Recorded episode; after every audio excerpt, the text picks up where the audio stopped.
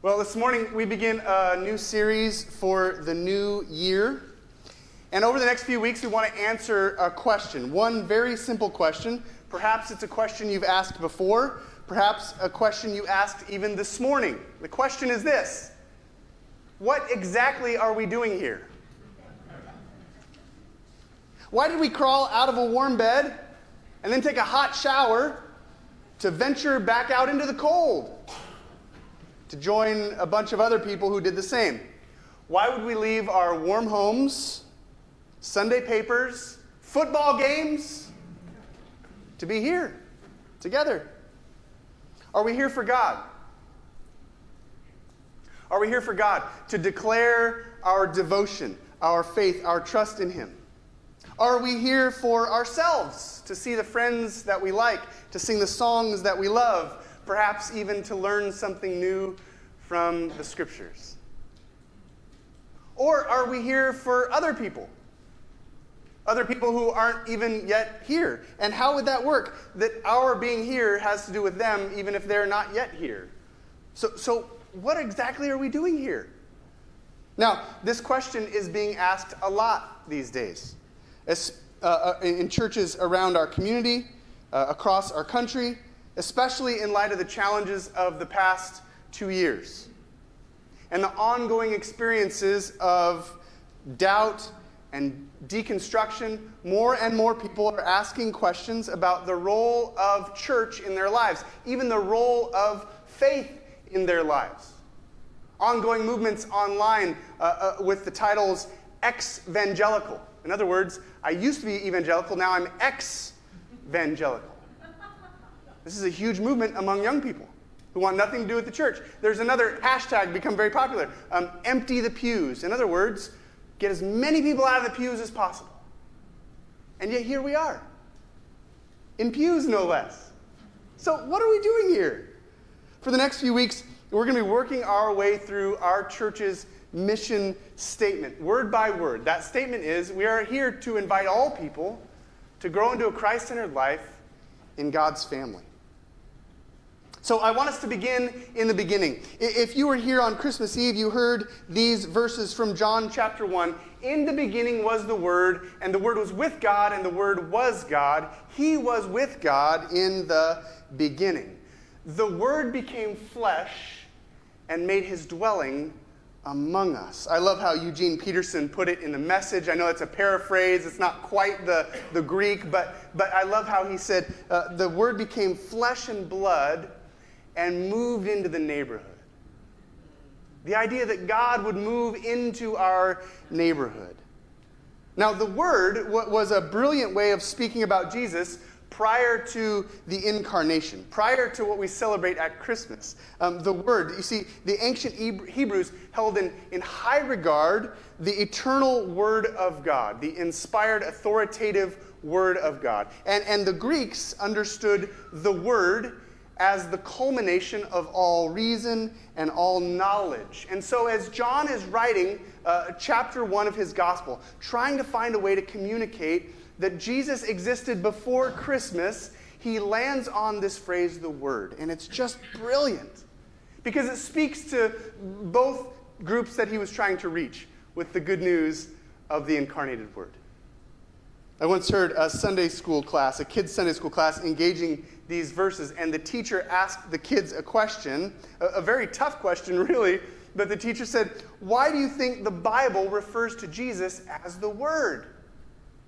Kind of a tough question. This is the type of thing that PhD candidates write dissertations on, and, and theologians write eh, big, thick books on. Why is Jesus referred to as the Word? And a, and a little eight year old girl raised her hand and she said, Jesus is called the Word because Jesus is all God wanted to say to us. kind of sums up those dissertations, doesn't it? See, in a way, this prologue to the Gospel of John uh, are like the opening of a, of a great symphony. They foreshadow all of the melodies that are to come. Or it's like a, a, grand entrance to an immaculate mansion that we explore through the remainder of the gospel. In that case, John the Baptist is the conductor. He's the one who welcomes us into the home. John continues, he says, Now this was John's testimony when the Jewish leaders in Jerusalem sent priests and Levites to ask him who he was. He did not fail to confess, but confessed freely, I am not the Messiah. They asked him, Well, then, who are you? Are, you Elijah? He said, I am not. Are you the prophet? He answered, No. Finally, they said, Who are you? Give us an answer to take back to those who sent us. What do you say about yourself? Have you noticed John isn't much of a conversationalist? are you Elijah? No. Are you the prophet? No. Who are you? You can almost sense a kind of exasperation from the Jewish leaders. John replied in the words of Isaiah the prophet I am the voice of the one calling in the wilderness. Make straight the way for the Lord. The next day, John saw Jesus coming toward him and said, Look, look, the Lamb of God who takes away the sin of the world. The next day, John was there again with two of his disciples. When he saw Jesus passing by, he said again, Look, look, the Lamb of God. When the two disciples heard him say this, they followed Jesus. And turning around, Jesus saw them following and he asked them, What do you want? Imagine what that must have been like. You're standing there with John the Baptist, a, a, preacher known for wearing camel's hair and, and eating locusts and, and wild honey. A weird pastor, to be sure. Would you agree? But you all know what that's like, right? Brian. Now, John's not much of a conversationalist, is he? No. But what does he do? He points to the Lamb of God. This is just one of the many titles for Jesus in this first chapter of John. He's, he's the eternal Word, the Son of God, uh, Rabbi, Messiah, King of Israel, the Son of Man. But this title, this one that John uses to point his disciples to the Lamb of God, this held great significance for ancient people. Again, this is one of those titles that worked for a lot of different people for a lot of different ways. You see, there were some ancient people who believed that the stars were kind of clues to life. This is true. They, they would look up, believing the heavens were up, believing that God was up, and so somehow those stars that shone back at them must be clues to somehow understand or interpret life. And so, as ancient people looked up, they thought they could connect some of the stars as if they were dots and create a kind of lamb. Now, um, this lamb was seen clearly uh, every spring season it, it, became known for some ancient people as the first constellation in the zodiac. This is not something I'm encouraging you to go look up and figure out your astrology or anything like that. But for ancient people, they thought they saw the lamb there. And every springtime, when Israelites would celebrate the Exodus, they could look up and think that they could make out a lamb out of the stars. And every springtime, when they could look up and think that they could kind of connect the dots and make a, a, lamb out of the stars, that constellation in the zodiac, it was the same time of the year when the Israelites would remember. When an unblemished lamb's blood was placed on their doorways, providing them an exodus, an exit from Egypt, providing them an escape. We see that same imagery, not in the stars we see that same imagery throughout the Hebrew scriptures the Lamb of God that takes away the sin of the world, that takes away the sin of God's people that they might escape, that they might have an exodus from Egypt. And so John uses this very common first century metaphor to point to Jesus. He says, That's the Lamb of God, the, the center and the head of the cosmos, through whom all things were created. So there's this incredible buildup, right? There's this excitement Two of John's disciples begin to follow Jesus. Imagine what that must have been like to hear, after hundreds of years and prophecies, the Lamb of God. They begin following them, and, and then Jesus turns around and he asks them, What do you want? Or, or what do you seek? Or what are you looking for? Can you imagine what that must have been like? Do you ever wonder what his tone of voice might have been? John says, Look, it's the Lamb of God, the one we've been waiting for. And, and Jesus says, What can I do for you? Notice Jesus doesn't ask, How is your day going? Jesus doesn't ask, How do you feel? Jesus doesn't even ask, What do you know? Now, for us, 21st century intellectual, enlightened folks, what we know is a big deal, isn't it? But Jesus doesn't ask what they know. What's most surprising to me is Jesus doesn't even ask what you believe. John says, Look, it's the Lamb of God. I would have expected Jesus to turn around and say, Do you believe it? That I am the one you've been waiting for? That would have been a great place to start. Do you believe this? But Jesus turns around and he says, What do you want? One of my favorite authors is a, a philosopher named um, James K.A. Smith, Jamie Smith. He writes this He says, That is the question. What do you want? It is the first and the last, it's the most fundamental question of Christian discipleship. It's the question that's buried under almost every other question that Jesus asks of us What do you want?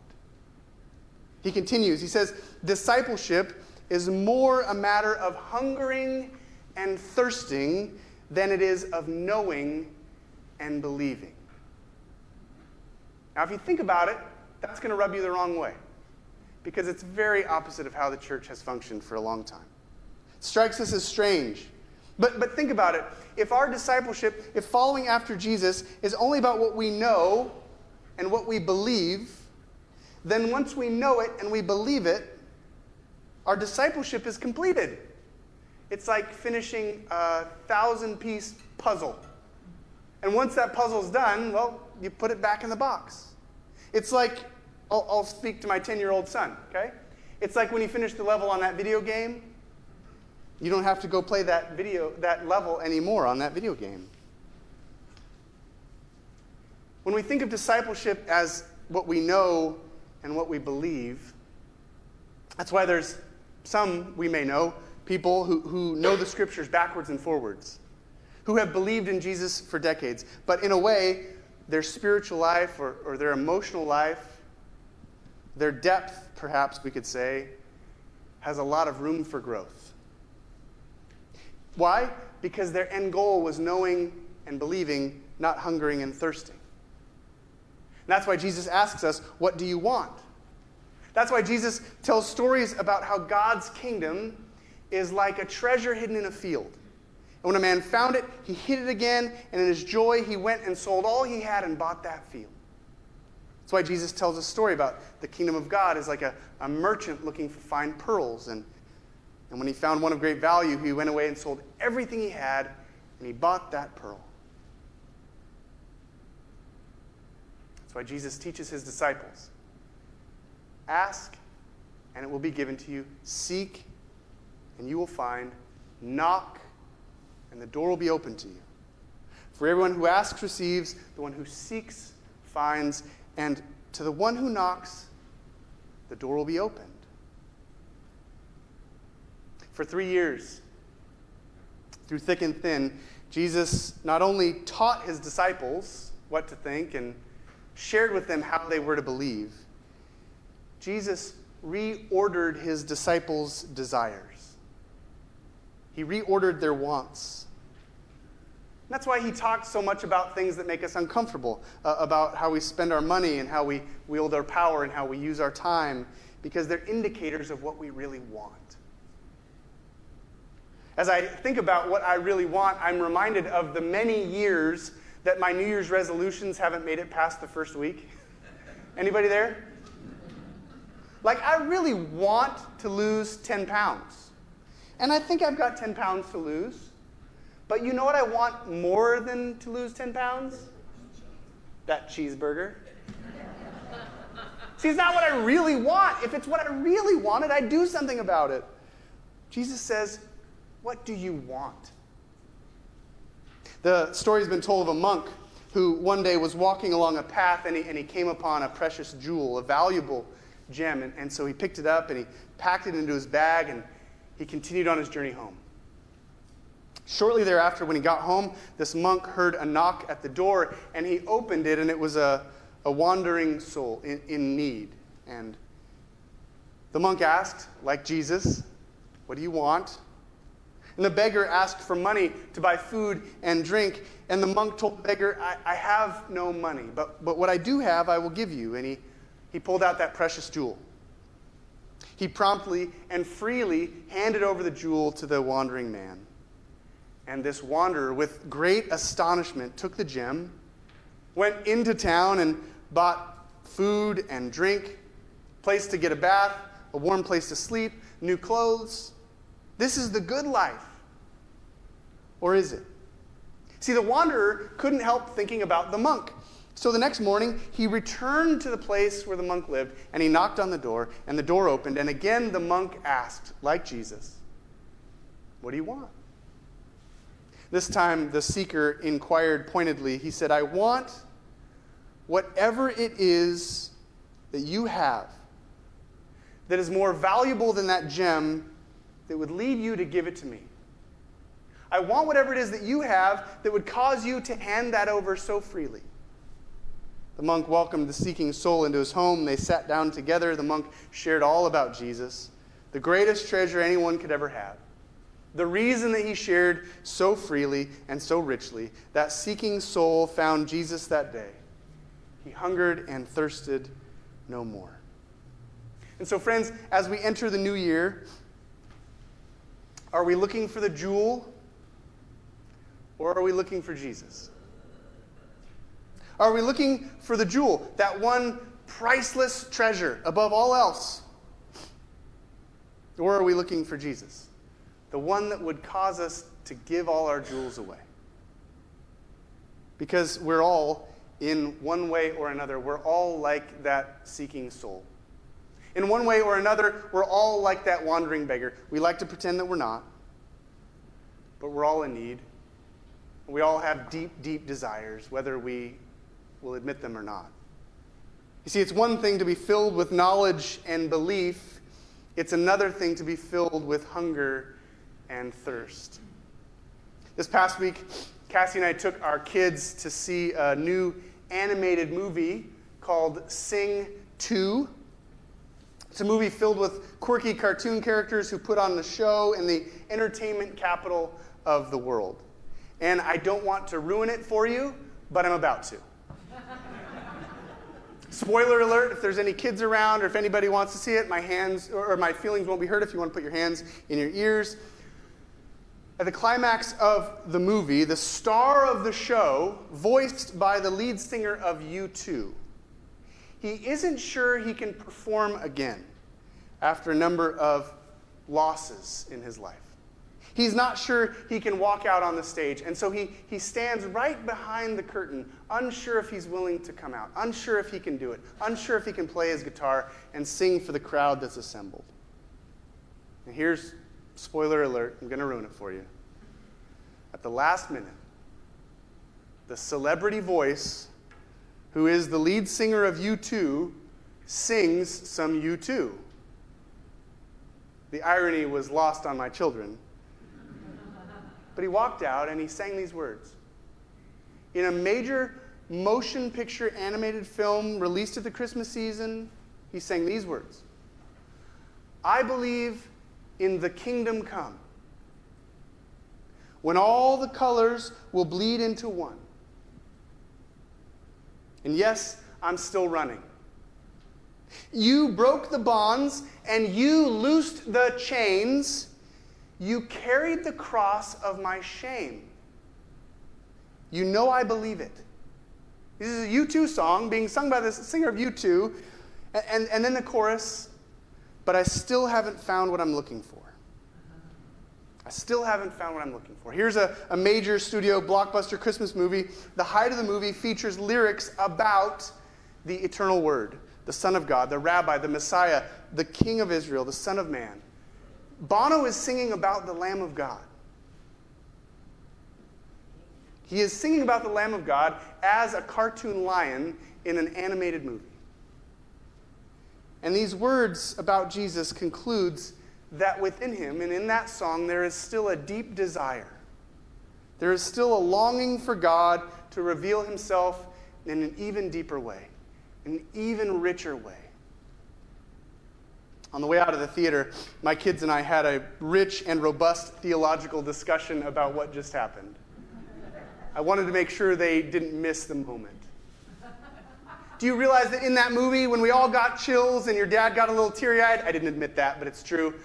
Do you realize that in that movie, the lyrics to that song, he's singing about Jesus? See, at that moment in the movie, the time when I wasn't working on my sermon was the time when God was most working on me. In the moment, in that moment in that movie, I realized that God spoke to me in a way through that silly animation. Because kind of like that character, that cartoon character lion, the last few years have been challenging. Been challenging for all of us. And there are ways in which my head is filled with the knowledge of the scriptures backwards and forwards. And, and I have believed in Jesus for decades. But my spiritual life, my my emotional life, I too have a lot of room for growth. My end goal, I'll admit it, my end goal has been about knowing and believing, not hungering and thirsting. Perhaps you're a little bit like me this morning. I still haven't found what I'm looking for. Yes, I believe in the kingdom come when all the colors will bleed into one. Yes, Jesus carried my cross and my shame. But have we found what we're looking for? Is there still a deep desire for God to move in a new way this year?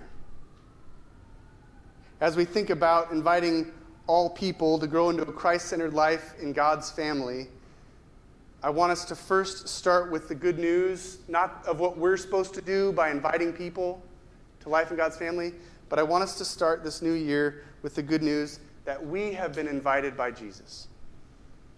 And not just for our brains to think a certain way, and not just for our hearts to believe a certain thing. Jesus wants all of us.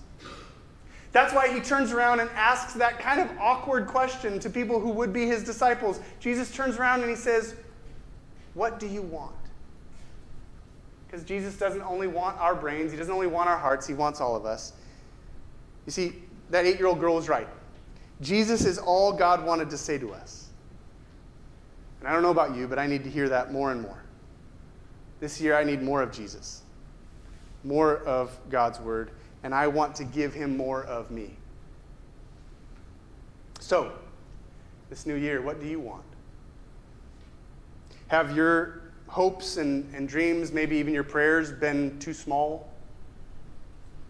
What do you want? Years ago, um, on a Sunday, not entirely unlike this one, um, my son was around five years old. And after the time hearing disciples, he went off to his classroom, and, and we all remained in here, and we sang, and we heard from God's word, and, and then we came to this table. And five years ago or so, my son's five years old, he comes back in looking for us after his time in his classroom, and he said, What, you guys had snack time? I didn't know about that. This is true. And you know, pastors' kids can go one of two ways, right? And so I was really nervous. Oh gosh, the theological education of my five year old is in jeopardy. We got to figure this out now. No, Moses, this isn't snack time. This is a really big deal. This isn't, no. But then I realized actually, he's kind of onto something. Now, I'm not calling it snack time.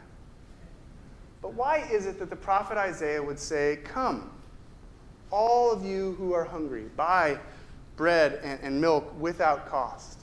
Come, all who you who are hungry and who are thirsty. Why would Isaiah use that kind of language, that kind of imagery? Why would Jesus constantly sit down and have meals with the people with whom he wasn't supposed to sit down and have meals with? Why does Revelation point forward to a great heavenly feast? Why?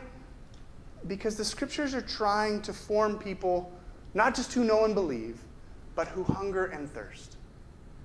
And in a way, what we're about to do in a few moments is, is not supposed to fill us up and sustain us through the day. I trust we're going to eat more than just this communion this morning. But what this is supposed to do is to whet our appetite. That we might be people who hunger and who thirst. Who hunger and thirst. Because Jesus is all God wanted to say to us, but maybe we need to hear him more. May this symbolic meal for us this morning whet our appetite because we believe in the kingdom come. And, and we know Jesus carried our cross and our shame. But we can sing along with Bono. There's a way in which we still haven't found what we're looking for. Because we are those who still hunger and thirst for God to do a new thing, for God to lead us into this new year in a new way. And so, God, as we come to this table in a few moments, would you remind us of the good news of Jesus? Who not only comes to form our minds in the way that we should think, though he does, and does not only form our hearts into what we should believe, though he does. Jesus not only forms our minds and forms our hearts, but wants to reorder our desires. And ask us that question what do you want?